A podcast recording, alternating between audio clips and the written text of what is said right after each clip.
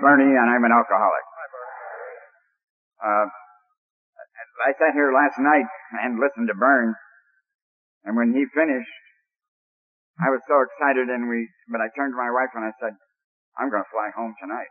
I mean, just, and no way I'm going to try and follow that. It was just too much. And then I came up to him and I told him that, and I said, but the only thing, I said, you've taught me a real lesson. I said, you taught me a, two lessons really that I got out of it.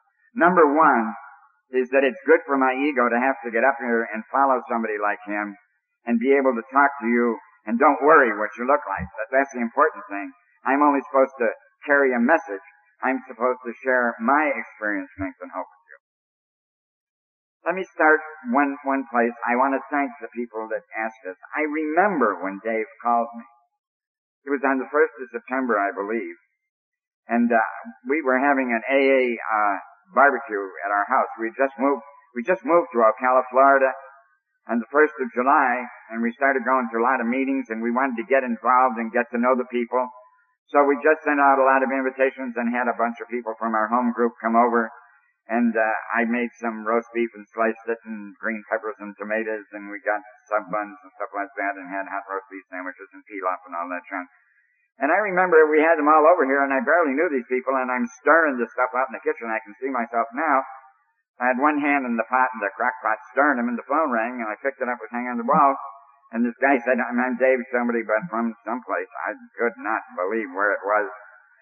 Salisbury steak or something like that, you know. I mean, but Anyhow, I said, yeah, how you doing? I didn't have any idea. And then he told me that they were going to, they had this conference.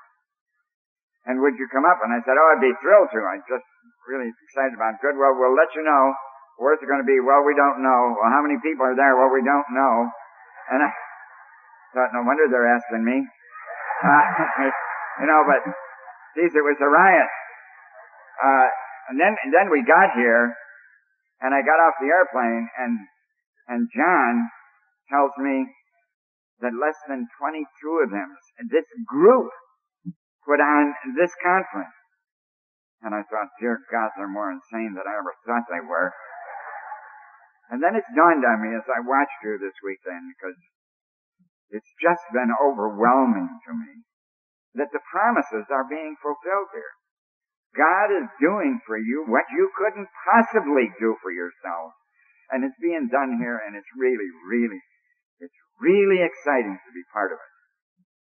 The closest thing to, that I have ever experienced was I was asked to speak on a Sunday morning to the first Yosemite conference and it was the same way. They didn't know what they were doing either and, and it just was a huge success. So I want to thank you, Dave, for that phone call. That gives me a chance to be part of this. Thank John and his wife Carol and thank the Way We Are group. And, and I want to thank all of you because I think what happens is my higher power every so often says, you gotta remember where you came from. See, I get a chance to talk to groups of people a lot. But when I come to you, I get scared to death. Because I gotta tell the truth. And it just really is, you know, I gotta share with you who I am and really who I am. And I've gotta do it in a way that exposes my vulnerability. So, uh, I'm going to have to do it. You probably are going to get shocked, but that's the life in the big city. That's the way it is. Here it goes. I don't like to do this one little bit. I was born and raised in the city of Chicago, on the south side. I came from a family of fine Christian parents, and from the number of us that end up in AA from fine Christian parents, I'm not too sure that's a good place to start anymore. I want to assure you of one thing that I believe with all my heart and soul. I am an alcoholic because I'm an alcoholic. I drank just the right amount for just the right length of time until I got here. My mama didn't put me on the potty backwards or something like that, and so I became an alcoholic. No, no, no, no. I'm an alcoholic because I'm an alcoholic. My dad was alcoholic. My dad was a periodic. He would drink on occasion. And then my mother would give my dad that look. And if my mother gave you the look she gave my dad, you'd have been periodics too. It was just one of those zoom right through you, you know. And and poor dad didn't know what else to do. But dad dad never got to meet us. He never got to know Alcoholics Anonymous and I, I he would have loved you. he would have just loved you. And my mom, she should have found the Al-Anon. She just never drank. She never got to it because she never heard of it. I wish she could have. She would have loved it too. I had an uncle who was a priest. He was an alcoholic. He died an alcoholic. And I have another uncle who's a bookie. He died an alcoholic too. I mean, we're just loaded with it. So, you know, I was just an accident waiting to happen. But one thing that I said for sure, and I'm sure a lot of you guys will identify with this, I saw my dad and I saw my uncle, and I said, this will never happen to me. I know it won't happen to me. I won't let it. And I knew one thing. You see, I started out right from the beginning saying, you know, all you gotta do is use your willpower and say your prayers and it'll be okay. And I really believe that. I really believe it. And I started out, I, when I first got sober, I thought that the big problem I had is that I thought I was better than you, you know. I found out that wasn't what it was at all. I heard a speaker one time share something and it dawned on me. I never thought I was as good as you. I never, it never entered my mind that you might like me. So I was always doing things to try and make you like me. I went to parochial school, and, and I was one of those kids you would have hated me in school because I love school. I always did my homework. Sister would say, "Will somebody clean the backboard? Will somebody bring cookies?" I mean, just always me, me. Always because I wanted her to say, Bernard's a good little boy, you know, pat me on the head and say, and that, and that I liked. And when I was a little kid, my uncle gave me a little Gilbert chemistry set, and I used to go down in the basement and play with it and make things go boom or smell up the house. And they'd say, there's little Bernard down there with his chemistry set. And, and they noticed me and all these things, and I did all the things to try and make you like me. And it never dawned on me that I was okay. I just didn't think I was okay. I was a fat little kid since the day I was born. I was that way all the time. I was 10 pounds, 6 ounces coming out of the chute. That's the way I was. You know, and, and I didn't know what to do about that. I, I, I would only do, I would only play games I could win. I tried to play basketball one time. I ran out on the court, fell down and rolled over and never played again. But I loved football. I loved ice hockey. I loved football because I could be in the center of the line and just hit people, hit people. And it was a lot of fun. And I could win at that. And I liked hockey for the same reason. I could, you could run up against a person and just hit him. And I really liked that. But I didn't like baseball. That took skill. And I wasn't going to be any part of that because I didn't have it. I wasn't graceful. Mm-hmm. Well, I started doing a lot of things. I liked school. And I saw two things. I, I remember going to church. I was a little kid. I was mm-hmm. raised a Roman Catholic and I would go to church. And the people used to pretend like they were paying attention to the priest. And so I used to watch them, and they'd look up at there, and, and they watch them, and I'd say, I think I'll be one of them, because not many people wanted to be one of them. And then I also noticed that when I played with my little Gilbert chemistry set, everybody liked that. And I said, I think I'll be one of them. So I got a master's degree in chemistry, and I got ordained as uh, a Roman Catholic priest, and I was just going along real good, and, and I was very successful, and I was a teacher. And I ended up, I ended up, I remember in the south side of Chicago teaching in high school. Now listen for an alcohol. I didn't drink, by the way. Because I knew my uncle and dad and all of them were alcoholics, so I wasn't going to drink. And I made up my mind I wouldn't do this. And I, now, when I say drink, I'm talking about like what you and I know. You know, mother would give me a little glass of wine. I don't consider that. I consider drinking now, but I mean when I was when I was then, you know, that that, that didn't count because I got into real drinking. Anyhow, I made up my mind when I was ordained and went back out that I would quit for a year to prove that I could control my drinking. Now, when you quit drinking before you start to prove you control your drinking, that's the disease waiting for the chemical to catch up with it. But there I was. Well, after a year, I went out and played golf with a friend of mine one time on the west side of Chicago, Westgate Country Club. And I remember going out there and we played the front nine and we came in and uh, we walked into the to the bar, you know, and the guy said, "What do you want?" They're really very nice about it, you know. What do you want? I don't know what I want. And I look up and I see a sign champagne, a bottle of beer, Miller. I figured, well, you know, I've gone a year, proved I am better than you people. It was only nine months, it was a school year, but that was good enough. I didn't care. It was enough. So I look up and I said, well, give me one of them, that champagne, a bottle beer. And I think I had one, I used to say I had one of them. I think I had two or three of them. Went out to the 10th tee and drove the green, first time in my life. My friend said, gee, Barney, you did pretty good with that. I said, yeah. About two days later, three days later, we went up to Hines Hospital on the northwest side to visit somebody Walked into a bar, and my friend says, let's go get a drink. So we walked in there, And the guy's back there again. What do you want? I don't know. But I remember going to the movies. And if you were real cool, you said, scotch and soda. So I said, I'll have a scotch and soda. And I had two or three of them, went home, threw up, and never had soda again because I wasn't going to let that happen. I'll never forget that. I believed all this. I believed it. Well, it went on and on and on. I learned how to fly an airplane in my first year because I had another uncle who was a, a Navy pilot. And I learned how to fly an airplane because I wanted you to notice me. I, the day I got my license, I went over to Midway Airport and checked out on the radio so people would see me land the plane. Say, look at that crazy priest. He's flying an airplane. And I, I'd walk around and think that was great because you pay attention to me. One day, my airplane in 1959, I lost an engine on the southwest side of Chicago and landed in a pea patch and my superiors weren't real happy about that and they shipped me off to Oklahoma. You know what day I got to Oklahoma? September 1st, 1959, Tulsa. You know why I know that day so well? I arrived the day Oklahoma went wet. And there I was. And I, I just loved it. Now in Tulsa, Tulsa is not this way, but this is what I remember. Everybody there drank more than I did. You know what it was? Everybody I knew drank more than I did. And I remember that happens every time I talk about Tulsa. I see the people that I knew who didn't get here. I got a picture of a guy sitting in a in his car, handcuffed to the steering wheel. A good, good friend of mine by the name of Bob.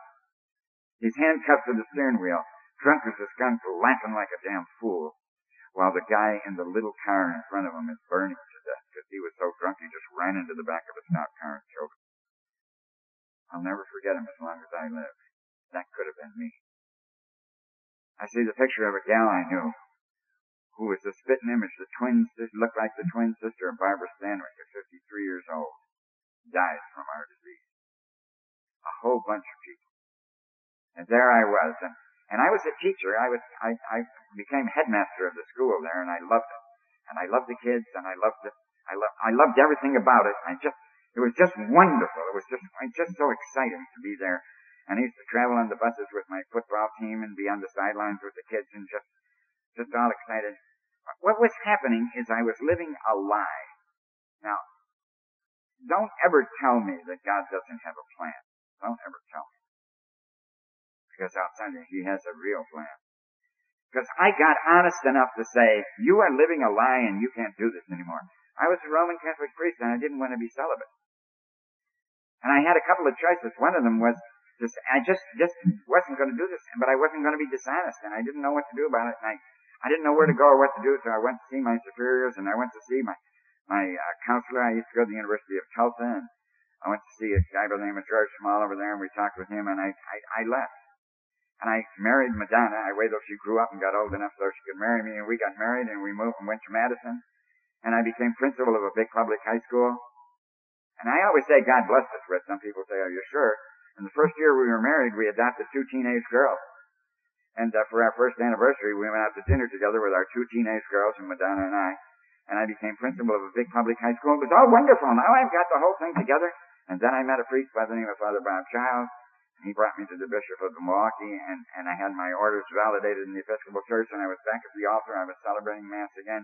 I was teaching in my school, running a big school. I had my family and everything. I forgot one essential. I forgot to quit drinking and I didn't know what was wrong. And well, in that little town, those people didn't understand me, and they didn't know what, what was about. And and somebody said to me, "Why don't you come down?" A good friend of mine asked me if I would come down and be his assistant. It's a funny thing. He had a halfway house that they ran in that parish, and the guy that ran the halfway house gave me my first, first 24-hour book. I thought he was doing it to be kind. I think he saw something. But anyhow, I went down to Kenosha, Wisconsin, and I became his assistant in this great big parish there. Now those people didn't understand. You see, I, I'm kind of like the guy, remember, that used to own the automobile dealership and then had to go back to work and be a salesman in it. For goodness sake, goodness sake, you can't expect me, a man with my talent. I've got a master's in chemistry and a master's in theology, and I'm pr- principal of high school and a doctoral candidate in counseling, and you're asking me to be somebody's assistant? For God's sake, you drink too. And so I forgot to quit drinking again. And I stayed there for a year and finally somebody called me in. Now there's a lot of a lot of drinker stories going on here, but I'm going to get through a couple of them just to let you know. I don't like to, I try to avoid them, but I can't. Uh, anyhow, somebody called me and said, would you come to our parish in Kentucky and, uh, and, uh, be our, our pastor? And I said, oh yes, I'd be glad to. And so I went to this little town called Versailles, Kentucky. And Versailles is a wonderful little town, and, and, and I lived, I lived on a little street called Elm Street, and it was very quiet, and we had like my old Kentucky home there, and Happy Chandler, the governor, boy wonder governor of Kentucky, lived over here, and his, and a professor at this Kentucky college was across the street, and all these people, and it's quiet and wonderful. And then there's this drunken priest that lives on the street, you know, and he's there. And uh, I I remember one night coming home, I'd gone out to a party, and, and we came home. And here it goes. And anyhow, I remember driving up and this lovely porch with a yellow light and a big glass, and, and it's quiet. And I come roaring into the driveway, and my daughter's there with a fiance and my other daughter, Madonna, and I come up and I'm so drunk, I can't get the key in the door to open the door and I gotta go to the bathroom and I pee in my pants all over the place, you know. And I sit there and you're just, you know, demoralized. My daughter got married while we were there. And, and they were going to have a party. And Madonna would say to me when we were going to go out, she'd say, Vern, please take it easy, will you? Take it easy, take it easy. The way I took it easy, they have in Kentucky a thing. If you ever go back out again, please don't do this. But God, I hope you don't because it's a disaster. They have, they have silver cups that they call them julep cups. That's because nobody can tell what's inside of them, you know. And and they have a drink there called the mint julep, and and I had a little book that was a, an ode to the mint julep. It's you know not a phony one, but the real one, and, and it's an alcoholic's dream. Because what you do is you take a little brown sugar and you put it in the bottom, and then you put a tablespoonful of water and some mint, mint in there, and you mull it all around. Of this is just an excuse. Then you put crushed ice in, and then you just pour pure bourbon in there right up to the top. And you drink that down, and that's some julep. And I, I just loved it. Well, I forgot it. When I would be going out to a party, and she'd say, take it easy, I would get the julep cup out, which somehow about 12 ounces, and I would forget the brown sugar, and I would forget the water, and I would forget the mint, and I just put the ice in and, and not too much of that and just fill it up with bourbon. And and then I had an aspirator, like the ladies have for perfume, and I had vermouth in that. Because you gotta be respectable. And I would, and aspirate it across it, and call it a Manhattan. You see, you can't say, what are you drinking? Oh, I'm having a glass of whiskey. You just can't say it like that, but you can say, I'm having a Manhattan, and you look respectable. And so I remember that I would go up to my room and I'd have two big ones of those, and now I've got about 20 ounces of bourbon in me. Then we would go to the party, and I remember this one party we went to. And uh, I walked in, and they said, Father, can we fix you a drink? I said, oh, yes, thank you. I thought you'd never ask. And then, and then they give me a glass. The glass is about this tall. They put about that much bourbon in it. They put a lot of ice in it and fill it up with water here and say, here, enjoy yourself. And I wanted to say, how? You know, I mean, just, just not enough. Well, I would try to behave, you know. And then finally, most of the people went home, and just some of my drinking buddies were left behind. And then I went for it, and, and I really got it. Well, I thought I decided to go home. Madonna said they decided to send me home. And on the way out to the car, it must have rained and when it's very slippery and muddy because I slipped and fell several times. It's the only reason I can figure out what that happened. And she got in the car and she tried to find her way out of this housing development. And we couldn't do that. I got out of the car very kindly, walked around and said, here, dear, let me drive. She says I ranted and raved, but I can't believe that. And so I got in the car and I started to drive us home. Now, if you understand Kentucky roads, they don't go straight for more than 20 feet. They're curving all over, up and down hills, huge trees on the other side of the road, and they've taken all the rocks out of all the fields and made rock uh, fences, you know. So, and I'm driving home in a blackout because I don't remember any of this. They told me about it later. What I do remember is this: that it, that was a Saturday night. I woke up at 10 minutes to 8 on Sunday morning and I'm laying in bed and I'm fully clothed. And I jumped up and I ran into bed. I'm going to say I'm supposed to be on the altar at 8 o'clock. I ran into the bathroom, I looked in the mirror, and there was the wrath of God looking right back at me. I couldn't, I was covered with dirt. There's a little scar here. Whenever I think I'm getting well, you know, if you start to get well and I'm getting holy, I just do this and say, oh yeah, I remember. And I have a scar here still. Um, what had happened is, there was no lens in this glass. And this and I'm covered with blood, so I took my glasses off, and I washed my face, and I, and I uh, ran into the bedroom and bawled Madonna out for allowing this to happen. That was for sure, because I'd never done this. Then I ran back in there and, and looked in the mirror again, and I saw the nightmare on Elm Street. There I was, a mess. I gathered up all my alcoholic dignity, put these glasses back on. Now there's no lens in here. And I go downstairs and go over to church and walk in and say, on the way out the front door I tripped and fell and, and broke my glasses and, and I smelt like a brewery. And they knew.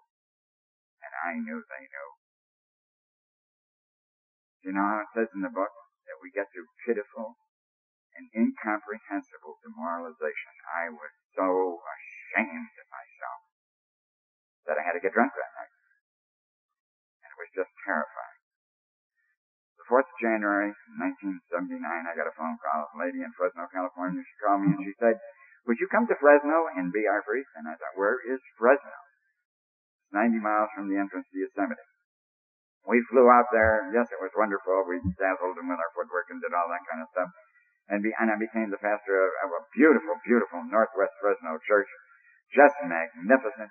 And I got there and I knew that I was drinking a little too much and I said, I know what these Californians do. You just have a little white wine. It doesn't work, I'll tell you. I was into the bourbon again not very short length of time. Now there were two, I'm kind of skipping along because I want to get to my recovery. We come along and there were two priests that came out there. There were young seminarians that worked for me in Kentucky, and they came out, and one of them uh, hadn't drank in 18 years. He used to belong to AA, but every, and then he became ordained a priest. And everybody knows that if you're ordained a priest, you can drink like a gentleman. And so he tried it again to be with his people. And they called me on Good Friday and, and sent me down there to help him. And he was crawling around his hands and knees in a mess. And I went down there. Now, there's nobody in this room that's sober that doesn't believe in prayer. I, I know that. So I'm not making fun, but I want to show you how bad I missed it, how sick I was. I went down there and I laid hands on him and I prayed for him and I bawled him out and said, use your willpower and say your prayers and act like a man. And then I took his services on Good Friday night and then I went home and had a few drinks because the tension was just terrible. And I got over that and well, he was there, and there was another young priest that came out, and he was, the bishop decided to send me and this other young priest to a seminar called Ministering to the Alcoholic. I had gotten the literature for it and threw it in the wastebasket because I know how to do it, say your prayers and use your willpower. Now I had accomplished an awful lot and I never said thank you because I knew that all I had to do is work as hard as I want to and I can control everything. And my success was due to my hard work. I also knew how to con people and say, oh, God helps me. But I knew how to do it all. Well, the bishop sent us to the seminar, and I listened to the seminar, and I heard about this thing called alcoholism, a disease. And I thought it was wonderful for you people that you would get some help and things like that. And I heard about A and A, and I heard about all these other things, you know. So, and I, I just thought this was marvelous. Well, I came home, and I, one night I said to Madonna, I said, you know, Madonna, I said, I've been drinking a little too much. I gotta do something about my drinking. She said, well, you're not alcoholic, are you? I said, oh God, no. I knew what happened to that. You had to quit and go to A&A. I wasn't gonna do that. So anyhow, I, I, I did that one. Well, that was just before, that was sometime in November, I think. I'm gonna do something about my drinking. And I would do this regularly. I'd go on a diet. And the reason why I'd go on a diet was to prove that I could control my drinking. I didn't know I was telling the world I was alcoholic. Normal people don't control their drinking, only us. And so I decided I was going to do this. Now, when am I going to do this? When am I going to quit for a few days, get it all under control? Well, Christmas was coming. No, that wouldn't even be Christian to quit just before Christmas. And then there was New Year's. You had to be thankful for a new year and celebrate on New Year's Eve. So, God, you can't quit then. Then there was Super Bowl. Well, every year I had a Super Bowl party. I'll quit the day after Super Bowl. So we had our Super Bowl party.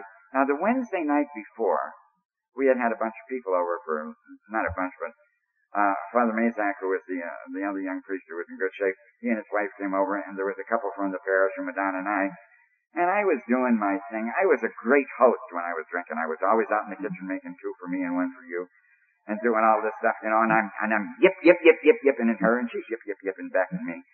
And, uh, and she doesn't mind me telling you we both belong to the fellowship, so she's not a lovely Ellen. Uh, but anyhow, we're yipping away at each other, you know, and doing all these things. And, uh, and then the Super Bowl party came and, uh, I'm sitting there having my little bourbon and water. I think Los Angeles played. I don't know. I'm not too sure I even watched the game. I didn't care. And Madonna was very nice to me all day. And then the next day, I'm going to control my drinking. So today's the day. Today's the day I'm going to control my drinking. Today's the day. Today's the day. I go over to my office all day long. Talk about preoccupation. Today's the day. Today's the day. Today's the day. Came home from my office, five o'clock. Walked in the front door. I, oh God, do I have a visual picture of this? Walked in the front door, opened the door, turned the corner, opened the cabinet, took out the bourbon, took out the julep cup, ice, poured the bourbon, and said, I'll quit tomorrow. Went back to my office that night. Had a little meeting, came home, put the key in the door, walked into the living room. The living room is full of people. And they are not laughing. They're sitting there real quiet. I look over here. Here's Father Masak and his wife. Here's a bald-headed fat guy sitting in the corner. I don't know him. Here's another couple from the parish that are friends of ours here. Oh, thank God. Here's Madonna over here. She didn't have an accident or anything. What the heck's going on? And this guy over in the corner, who's become a dear friend of mine, got up, walked toward me, put his hand out, and said, my name's Ashley Dick, and I'm from Fresno Community Hospital. And I said, oh my God, you're here for me. I knew what they were doing. I'd seen them do one of these intervention things where they tell all the naughty, awful things you've ever done, you know, and just, it's just too much. And I said, now, we are not stupid. Don't ever let anybody say we are stupid. I said, watch out, you sucker. They're going to make you say you're alcoholic. You're going to have to go to that A&A thing and quit drinking. Be careful. And so I rose to the occasion right now. And poor Madonna, you know, she jumps up and she said, when I knew they were there for me, she said, oh, well, good, dear, we got your suitcase back. Let's go to the hospital. And I said, no, no, no, no, no, no, no. So then we started. We started. Well, I knew that they wrote down all these rotten things you did, so I thought, she said, do you know how sick you are? I said, yeah, I really do. I said, let me tell you, and I told her, told them, the most rotten thing that I knew they knew about. You notice how I phrased that. The most rotten thing that I knew they knew about. And, and I told them that. I told them just before we moved to California, uh, our family, and we were in Kentucky, our family in Chicago threw a party, a going away party, I called it. Madonna said it was a thank God they're going party. But anyhow, they throw this party and they put me in charge of the booze. And in Chicago, in the basements, that's where the family rooms are. And you have the bar down there and the ping pong table and all that. And we had this party and, and of course, you know, she said to me, behave yourself. And so I drank a couple of bourbon and waters like once, you know, and then everybody went and my brother-in-laws were the only ones there. And I went for it and I started drinking pure old straight up bourbon. And the next thing I know, it's two o'clock in the morning. I don't know this, but I was told this. It's two o'clock in the morning. And my brother is yelling, what the hell are you doing? And I'm back here peeing on a chair, thought I was in the bathroom. You know, I don't know. When I say I'm an alcoholic, my name's Bernie, I'm an alcoholic, that means I throw up, fall down, wet my pants. I just don't know what order I do that in. That's, just the way it is. That's, I, and I know it's too bad, but that's the symptom of my disease. But anyhow, uh, I told them that, and they said, yeah, we know. Well, they started out, you know, Bern, if you don't if you don't go get help, you can't, you're to lose your parish. Ah, I've got another parish to that. And, and, and actually, you don't know what you're talking about. There's other ways to control this. And the other people said, if we can't be your friend anymore if you don't get help. Hey, got other friends. I don't need you. But I love Madonna more than anything else in the world. I loved her so much. And I knew what she was going to say. I knew she was going to say to me, Bern, either you get help or you gotta go. And I had a little yellow rocker. I'll never forget it as long as I live. And that was when God, I, I always think of a football game when I think of my sobriety. God was the referee, and I was trying to go over the goal line, and I had one more play. The clock was running out. He went, time. Mm-hmm. I said, this is your chance. And it was my moment of clarity. Mm. And I sat down in my little yellow rocker. And I said, okay, tell me about it. Now you never give a sucker an even break. I said, okay, tell me about it. They were up, they had my suitcase, I was in the car and gone. I didn't know what happened to me. Gee, it's unbelievable. Well, I'm riding down to the hospital with this guy, and I remember saying to him, I said, I don't know what's happening, and I don't know what's to happen. But at least I know this. I can take the mask off start to be me. We got down to that hospital, Now it isn't really this way, but I got out of the car and there's a sidewalk leading up to the side door. And I looked up and the sidewalk was a mile and a half long. And there was a big arch sign over the door and it said, abandon all hope, all ye who enter here. And they told me that this would be very confidential. I walked into this main room and guess what they have hanging on the wall of this main room in the treatment center? The 12 steps of Alcoholics Anonymous and the 12 traditions. I thought, oh my God, people are going to know. And then there was a bunch of people like you there, and geez, they were sick looking. Oh God, it was awful. And I'm really cool, you know. I mean, I hope I had my fly clothes and all those kinds of things, you know, but I don't know. And I walked in there, and they took me back, and I asked them if I could sit up for a while and read. I thought maybe if they saw I was reading, they'd see I was so intelligent and they'd send me home. And so I read for a little while, and then they put me, oh God, this is awful. They put me in these god awful blue pajamas with these little slippers that you've gotta shuffle to keep on your feet. And, and they put me on this plastic covered mattress. You know why it's plastic covered, you know. And they put me in bed and said, have a good sleep. And I lay there. Said, good God, look what you've done with your life.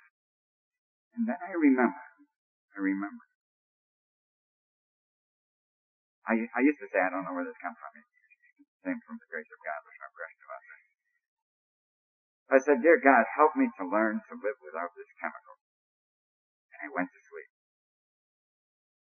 Now, when, when I get to share here, and I, I think they read, you know, what I say from here is only my opinion, but I believe these first two steps are absolute miracles. I believe that with all my heart and soul. I have a good friend of mine named Vernon Johnson. He's an Episcopal priest who started the Johnson Institute and wrote the book I'll Quit Tomorrow and stuff like that. He's just a super guy. He's, and he doesn't mind me saying this. He's sober about, oh God, he got sober at 62, so two years less than God. In fact, I asked him, he's the one that founded intervention. I said, Father Johnson, did you, are you a product of an intervention? He said, no, I married the wrong woman. But, uh, anyhow, I asked him to define, you know, what do we do? He said, teach people about alcoholism. And he taught me alcoholism is a disease the very nature of the disease, the nature of the disease, this helped me. The nature of the disease renders the victim incapable, not able to recognize the severity of the symptoms, the progression of the disease, or of accepting any ordinary offers of help. Well, you see, the first thing I said to you this morning is my name's Bernie and I'm an alcoholic. The nature of the disease that I have tells me I don't have it. The nature of the disease that you have, oh, and by the way, the codependents, I consider you the same way, you're just addicted to something else. The nature of the disease that you have tells you you don't have it. You do, by being here, you do something contrary to the nature. That I call a miracle. So when I say my name's Bernie and I'm an alcoholic, that's a full-fledged miracle. I don't think I worked the first step. I think it's given to me and I accept it. I, I think this is God doing for me when I am not able to do for myself. It's a darn miracle. Don't go off to Lourdes or Medjugorje or all these other places to look for miracles. Come here, look at yourself. We're a room full of miracles, real miracles. We should all be drunk and wetting our pants today and falling down and throwing up. We're sitting here like people. One time I was interviewing for a parish and I told them I was in AA and I said, and my, my parish in California, by the way, about uh, 50% of the people were in the program. It was just wonderful. God, you know, and we come time for communion and we use real wine, you know, and stuff like that. And, most of them don't take it and some of them just, and y'all don't, done different kinds But anyhow, I was telling this parish about this and I was telling them how I have all these alcoholics in the parish, or people with Al-Anons and all these things, and narcotics and and all these things. And this lady said, that was interviewing me, she said, how did the members of your parish react when all those alcoholics come to communion? I said, oh, nobody knows. They're all cleverly disguised as ordinary human beings. But, you know, and that's the way it is, you know. So I really believe that first step is a miracle. Here we are. We're a room full of miracles. And the second step Which, which, which one of you that really believes that, that God's going to make you well, restore you to sanity? Which one of you believes that you've got faith to believe, right? Come to believe. Which one of you believes that you've got this faith from God to believe it's going to work because you were so good? Isn't that a riot? Jeez. I was so good, God said, I'll get you sober. Oh, jeez. I should be frying. My God is a loving God. I heard it this weekend. I've heard it from over everybody. My God's a loving God who loves me unconditionally. My God loved me just as much when I was out there goofing it up and screwing around as He loves me today. He doesn't love me because I'm Miss Goody Two Shoes. He loves me because I'm me. And He loves you because you're you. There is one who has all power, and that one is God. May you find him now. So I got two miracles before I hardly got started. There I am laying on the bed in the detox ward with I'd really be humble. I walked out and started to play gin. I figured if I could beat the guy that I was playing with, they'd send me home. There are only 12 steps. How I can do that in a week. I got a master's in chemistry. They'll send me home in 10 days. I know they will. And all this kind of stuff. Was terrible. Anyhow, God knew that I was a really difficult case. And so he sent into my life a lady. They called her my therapist. I call her my first temporary sponsor. She was this tall, she had a mouth on her make a salty sailor sound like a panty waist. That's when she was cleaning it up for me. And she, she was something else. Her name was Edie. And she'd say, my name, I never forget her. I just love her with a passion. Say, my name's Edie and I'm an alcoholic and I hate the disease of alcoholism. But I love the alcoholic. And oh God, I need that. I needed it so bad. And I remember sitting in that first day, and I think Madonna might have been sitting next to me. We had a family group thing, and Edie was sitting right across from me, and she was not a gentle soul. She really was. She was a cream puff on the inside, you know, and. She kicked out the back door of a squad car while she was handcuffed. I mean, one time, and just a, this is the kind of gal I had for a therapist. she'd, she'd kill you as soon as look at her, but just a loving, loving woman. And she looked across the room at me and she said, "How do you feel?" I said, lady, how do I feel? I feel awful. She said, why? I said, oh, lady, I'm a priest and I'm in the drunk ward. I said, you don't put that on your resume, you know. I mean, it's not a big thing. And she looked at me and she said, you want to know how to stay sober? I whipped out my little notebook and my pencil because I figured they'd give me a test later and I, I can do this pretty good. I'm sitting there. No, I don't mean you, John, but she points to it, and not you either. She points to a, a little guy sitting over in the corner who's in a wheelchair. That's because he got some nerve disorder from drinking. He's being thrown out of treatment that day because his insurance is no good. He looks like he doesn't know enough to come in out of the rain. And she picks him out and she said, Howard, tell him how to stay sober. And I said, oh, come on.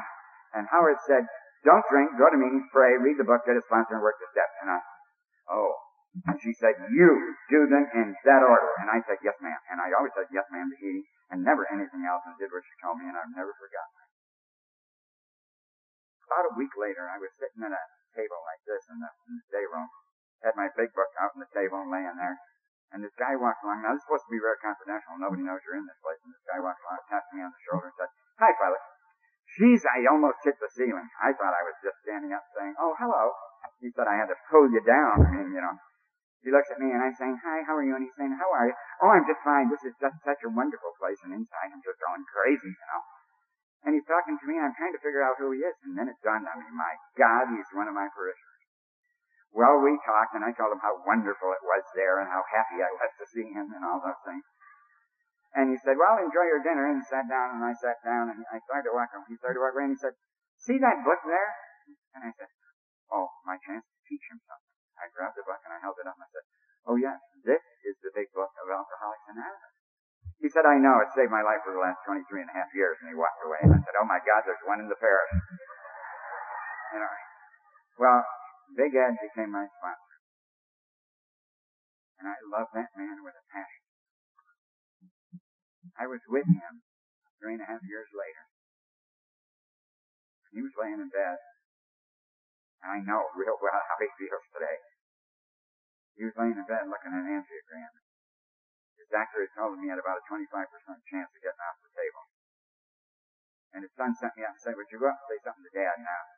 Here's little nutty me with about three years of sobriety and my sponsor who I idolized. He wasn't a good sponsor.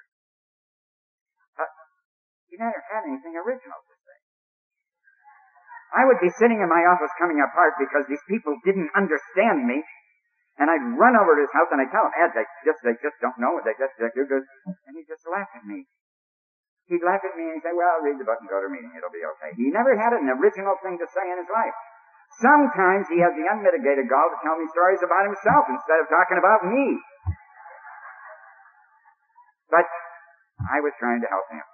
So anyhow, I was, I, I went into his hospital room to stay. His son asked me to go to him and I said, Ed, I said, the doctors have told you that you have about a 25% chance of getting off the table alive if you have the test and not if you don't. I said, forget the odds. The people in charge here is God and nobody else. He said, I know. And we held hands and said the third step prayer together. And I left the room and said, I'll see you. And I never saw him alive again. He died that night. I just love him means so much I can't, I'm sorry, I can't help it. But then anyhow, uh,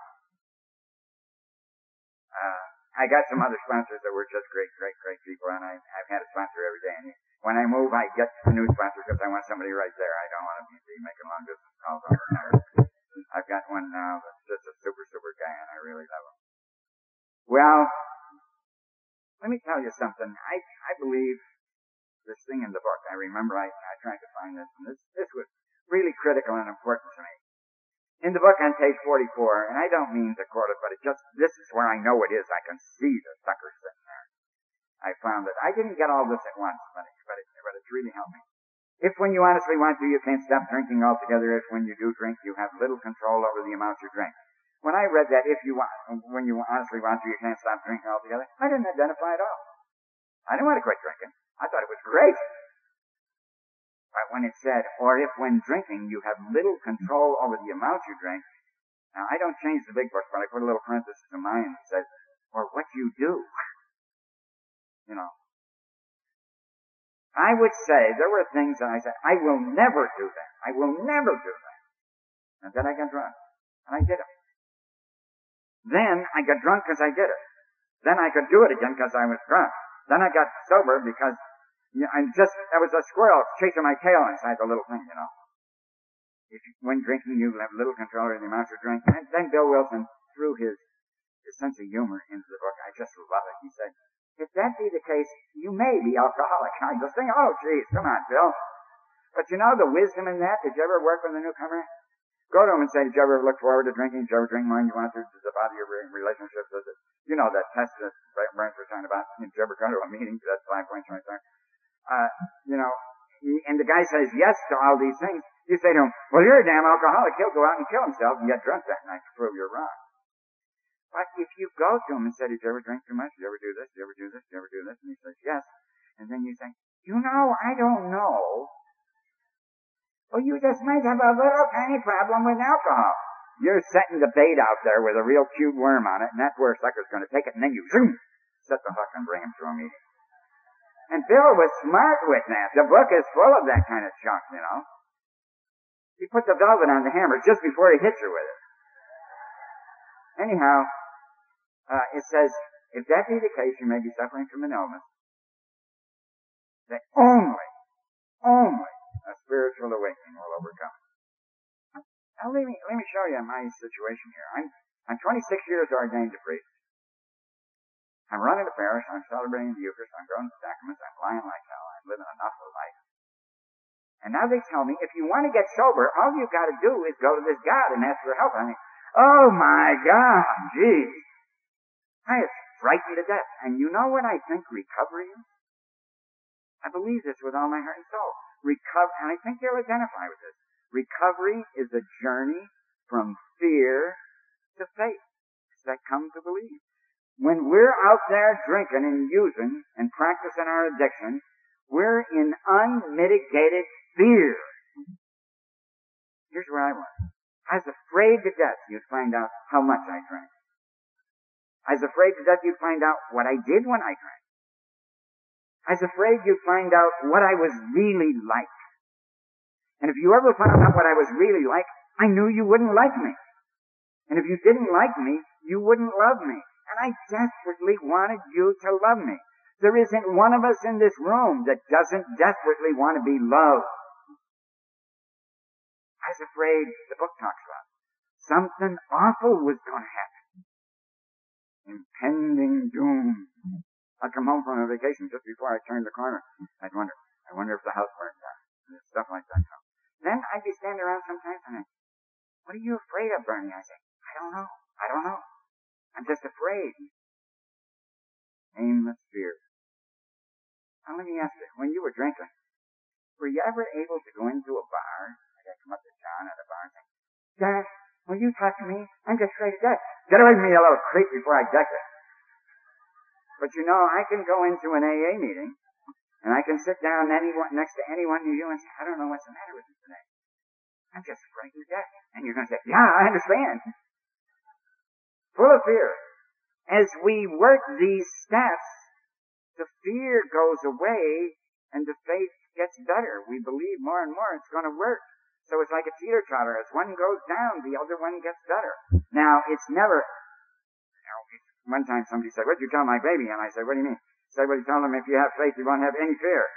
If you think you have perfect faith and no fear, you're dead. Lay down, we'll have a funeral. It's, it's kind of like this, you know, it's this way. The faith outweighs the fear. What happens is, God takes our hand when these awful things happen, and, and I have a naughty word for it, but it happens, you know, when this happens, God takes our hand and He walks through it with us. And that's how we survive. So we go from fear to faith. And the thing that does it is our spirituality. I, I had a heck of a time figuring out what that was. I really did. And then one day I read it in the book. Now, please, I am no expert. I'm an alcoholic, for God's sake. And all of us are, I'm, you know, I'm not an expert on, this is the definition of an expert. No, but I, I can tell you what it is for me. In the book, on page 28, it says the following. If what we have learned and felt and seen means anything at all, we're all children of a living creator with whom we may form, here's the word, a relationship. I had tons of belief systems over here. God, I almost had a degree in theology. I didn't have a relationship. Easiest way for me to explain what a relationship is is to see the young lady down here, you know, and uh, I say to them, do you know who Tom Cruise is? And they say, yeah, their little eyes light up, you know, God, oh yes, I know who Tom Cruise is. I said, do you believe there's really a Tom Cruise? Oh yeah, yeah, yeah, yeah. Are you having a relationship with Tom Cruise? No, and you see them get sad. They know the difference between a belief and a relationship. Well, what we've got to have is a relationship with our God. And that's what spirit, what we have learned in C means anything at all, we're all children of a living creator with whom we may form a relationship. What do we have to have it? Upon simple and understandable terms, as soon as we are what? Willing and honest enough to try. And so if we will just be willing, that's what Ebby said to Bill. Just be willing. It's in the book. And all I had to do was become willing. And I worked the steps. And so spirituality for me is not my religion. Now, oh God, please don't say, the priest was here and told us religion's no oh, good. Geez, I'll lose my pension and everything else. Don't, don't do that. God. Religion's wonderful. I'll explain to you later, but I'm talking about spirituality. That's what we have, because the book says it's none of our business what religion our members belong to. The book says that. But we have to have a spiritual awakening and spirituality for me is my relationship, my relationship with my God as my God makes the higher power known to me. It's not the belief system. It's the way the higher power makes the higher power known to me. I don't say, excuse me ladies, I don't think God's a man, I don't think God's a woman, I don't think God's an it. God's God, that's how he got the job, there's only one. I really believe that. It's not my mother's God, not my father's, not my aunt, not my uncle, not the priest, not the minister, not the church, not the... It's God as God makes God known to me, and that's who I have the relationship with. My religion is the way I express it, that's all. So I can sit down in a meeting and I can have everybody going to every place in the world and, and not going to any others. That's none of my darn business. Our job is to have a relationship. How do I get this relationship with this higher power? I heard it this morning. I heard it as clear as a bell. You said it.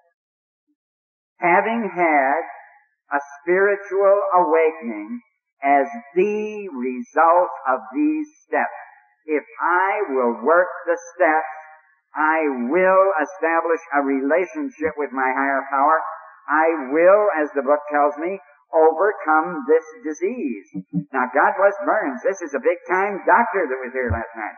I mean, this is a big time doctor. He can't do a damn thing for you with his MD. Because there's no way. Nobody knows how to medically treat this disease. The greatest psychiatrist in the world can't. What did the one guy say? You're condemned to be unemployable. You're condemned to be this, that, and the other thing. And we say, come join us. Come join us and work the steps and you will overcome this disease. And let us tell you what will happen. You will not regret the past. You will not attempt to shut the door on it. You will know peace. And no matter how far down the scale you've gone, you'll find out that your greatest mess, in a way, is your greatest asset. I used to love to be in my office and have somebody come in and they start to talk to me. They got a problem, blah, blah, blah. And they tell me all their problems and then they say, but you wouldn't understand. I say, try me out. You know who I am? you know. Oh, oh, I'm, name's Bernie, I'm an alcoholic. Oh my God, and then it'd run out like a, a regurgitating, you know.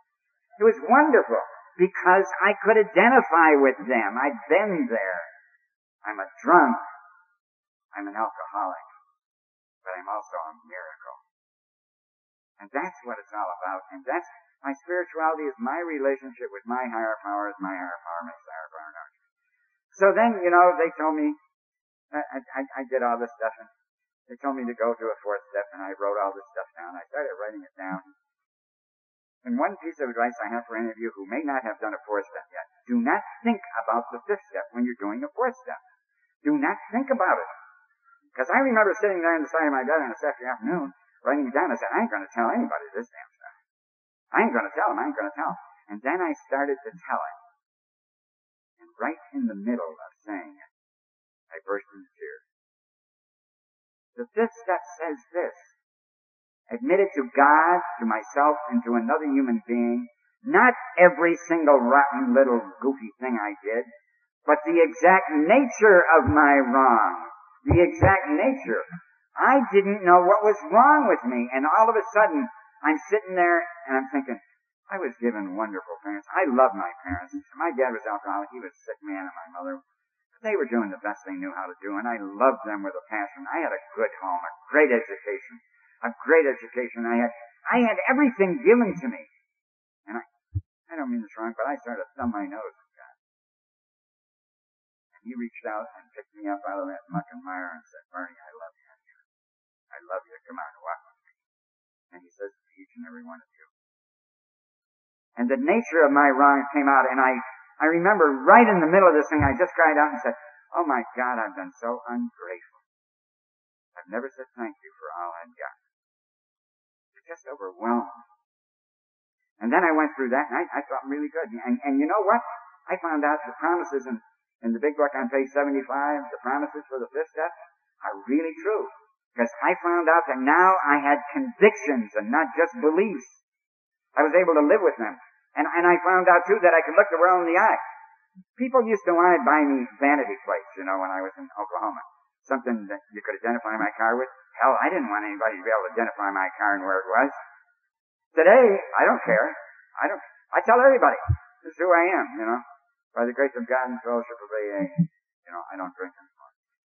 And, and, and this is a great life. It's just wonderful. And I'm so happy with it. Six and seven, I like to share one thing with you, and please don't be offended if you're still in this thing. But 14 months after I got sober, it was I was smoking three and a half packs a day, and it was bothering me because my voice is very important in my work, and my throat was hurting and my taste was awful in my mouth and it was just awful. And I, and I, I was gonna, I was gonna quit smoking at the end of this carton, but I'd run out right in front of Safeway and I'd have to go out and get another carton. So, and this was on the Monday before Ash Wednesday and I'm laying there in bed and I said, I want, you should never do something like this if you don't mean it. I wonder what I ought to do for Lent. And a big, I was laying on my back, a big sign in neon lights flashed across the ceiling said, quit smoking. Well, I started my own rationalism. Can't do that. It's too hard do, do, to do, to do. Just, but, but, but, and I don't want, just, just crazy. And finally I said, oh, all right, I can't. If I'm going to do it, you're going to have to do it for me. And the voice came back, thought you'd never ask. You know, now I don't hear voices, but you know what I mean. God communicates with us. I didn't see no lights or nothing like that, but you know what I'm talking about. And so I said, well, how am I going to do that? Work your program, stupid. Oh, oh, what do you mean? One day at a time. So I went over to church on Ash Wednesday morning, and this was Monday, but Ash Wednesday morning I went over to church and I didn't have a cigarette. And this guy had been saying to me all the time, all the time before this, you're smoking too much, you're smoking too much, you're smoking too much. I know it, shut up. You know. Well, he came up to me and he said, you quit smoking for Lent, huh? And I said, no, no, no. He said, well, you're not smoking. I said, I know. He said, well, then you quit smoking for Lent. I said, no, I didn't. I just quit for today. And from that day to this, I haven't had you. Now, that's for me. That's for me. And that's how I work six and seven. I would love to say to you, I got sober. I became entirely ready to have God remove all my character defects. I humbly asked Him to remove them. And you know what? Now I'm an absolute saint. And then you throw me out here and say, well, I know one thing, you're a damn liar. But, you know, but what I believe about the six and seven is that if I become as willing as I can be, the degree to which I'm willing, and the degree to which I own the character defects. See, I wouldn't own my character defects and take responsibility. I think that's what the humble means. Accept myself for who I really am.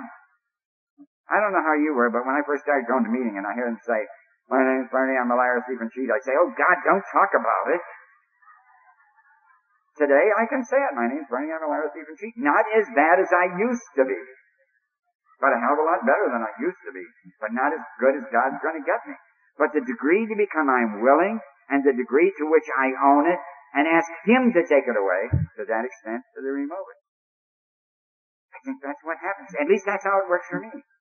And I, and I, and I have to keep constantly working at it and saying that.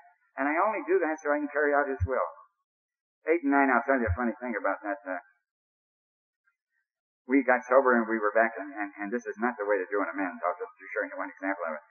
We were in my sister and brother-in-law's house uh, when they had that party before we went to California, and they threw me out of there. Uh, and so we went and stayed there one night after we got sober, and Carol, my sister-in-law, came out and I said, I want to talk to you about something the last time I was here. She said, no, Bern, don't bother. I said, sit down, sit down. I got to work the ninth step on you. And, and then I proceeded, well, the poor thing, no, you shouldn't do that. Talk to your sponsor first, because I almost blew it.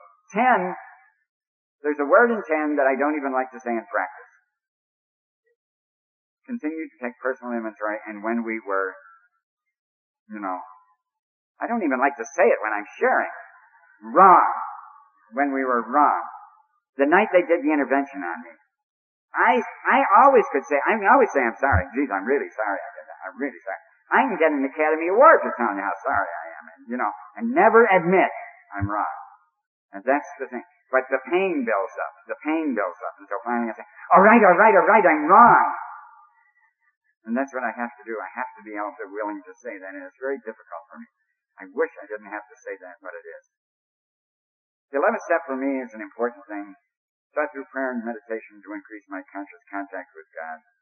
Praying only for knowledge of His will for us and the power to carry that out. I've had a real serious experience with that. Seven weeks ago tomorrow I had open heart surgery in Ocala, Florida. You know, where they come at you with one of those, spread you open like a chicken and go in there and, and put in four new little bypasses or whatever those are, you know. And my next door neighbor, who's a nurse, says, what is the experience like? It's like hitting with a Mack truck. I mean, that's really something else. But I remember when I first started hearing about this, on the 3rd of December, I went to my doctor down there, And uh, he said, why are you here? And I said, well, I don't have a doctor in Florida yet, and besides, my high blood pressure medicine is running out, and I need to renew it.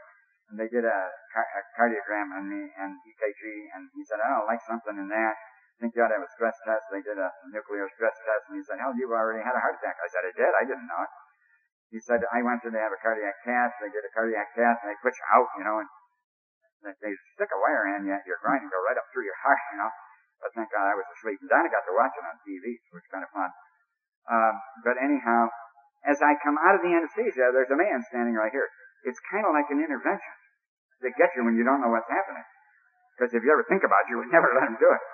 And he's standing right here, and he said, "My name's Dr. Cockendale, and uh, I'd like. What are you doing Monday morning? I'd like to do a quadruple bypass on you." I said, "Oh, okay."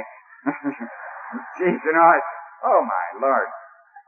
So I was I was scared to death. I was scared to death, and I was talking with a friend of mine, and he said, you know, he said, I was facing the same thing, and I finally had to say, I surrender.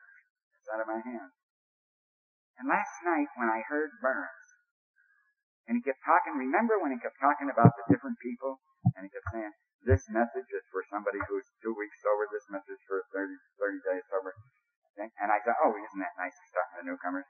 And then, and this message is for somebody five years, and this message is for somebody ten. And I kept saying, yeah, keep it down there, keep it down there. I don't want to listen to what you're saying. And he said, and this message is for somebody 20. Okay, that's for guys more than me because I'm only 18. And, but I heard him. And I had to do that third step. I really had to do it. Now I'm going to tell you how much it works. They took me in there on Monday morning and I got in there and I thought I was going to go to surgery about 8 o'clock or something like that. So they got me in there and, and, uh, they asked me how I was, and I was fine and all that. And Madonna and I sat around, and another lady came, and she came down and prayed for us. And I was, and I was getting lots of prayers from people from everywhere were praying. I just felt like there was, don't ever tell me that you can't feel the power of prayer. It's unbelievable. So I'm laying there, and finally at one point some nurse comes along around noon and says, uh, I would imagine that it's been a while since you've had a shot, and that you're, you're probably wearing off, and you probably need something to calm down. I said, you haven't given me nothing yet. I haven't given me nothing yet. I just thought I was going to surgery. Oh, oh well, we'll, they'll take care of that. So finally, at about one o'clock or something like that, they wheel me out of the room. They take me downstairs. Now, if you want the ultimate, if you think admitting you're an alcoholic is embarrassing, if you want the ultimate, they put you on a bed, they got a little sheet over you, and then the next thing you know, they take the sheet away, and there you are, just like you came out of your mama, you know. And this young nurse comes up to me, and she's got a razor, and they they don't use the, you know, they got the electric razor now, and she starts in on me, and she's all over me. And she said, and I'm saying, oh, she said, I suppose this kind of for you. Oh, lady, do what you got to do. It's too late now. You know, I mean, these days, just everywhere they shave you, and you got nothing left. You're like a chicken. And it's been totally plucked. You know, they're getting ready.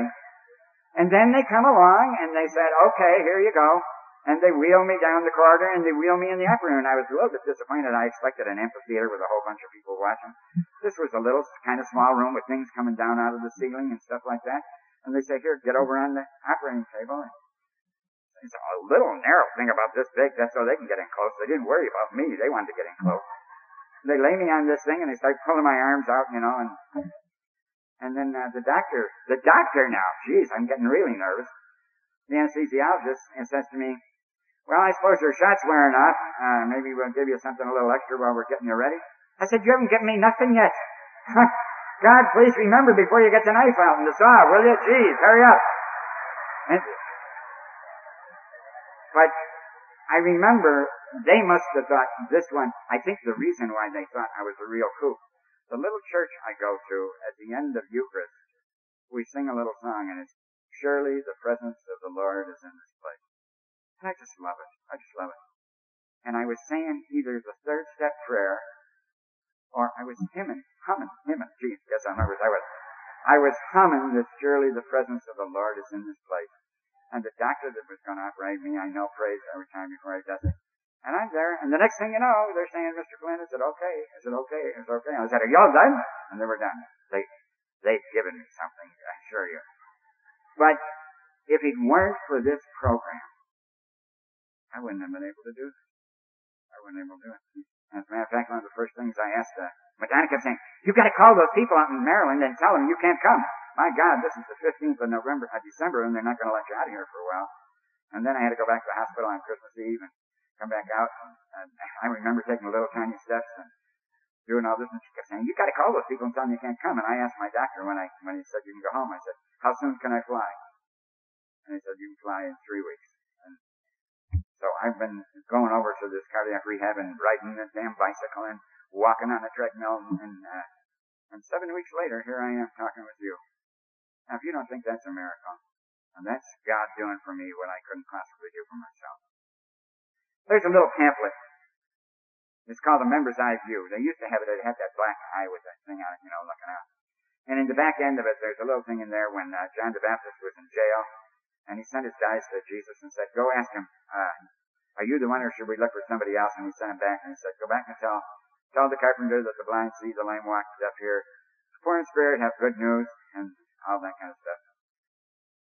So we did. Well, the night before the 21st of January in 1980, before that, I couldn't see, I couldn't hear nothing except what I wanted to hear. I had little sores all over me, and my esophagus was getting hurt. I didn't know any good news. I thought I'd have been better off dead. And then God, sorry, God sent me you. And I'm so grateful to you. so grateful. I love you all so much. Because now I can see, and I can hear, and I got so damn much good news. I, I just get all excited about it. And I hope and pray to God that I always remember what you've done for me. I thank God every day for giving me AA. But most of all, I thank AA for giving me back my God. Thanks a lot.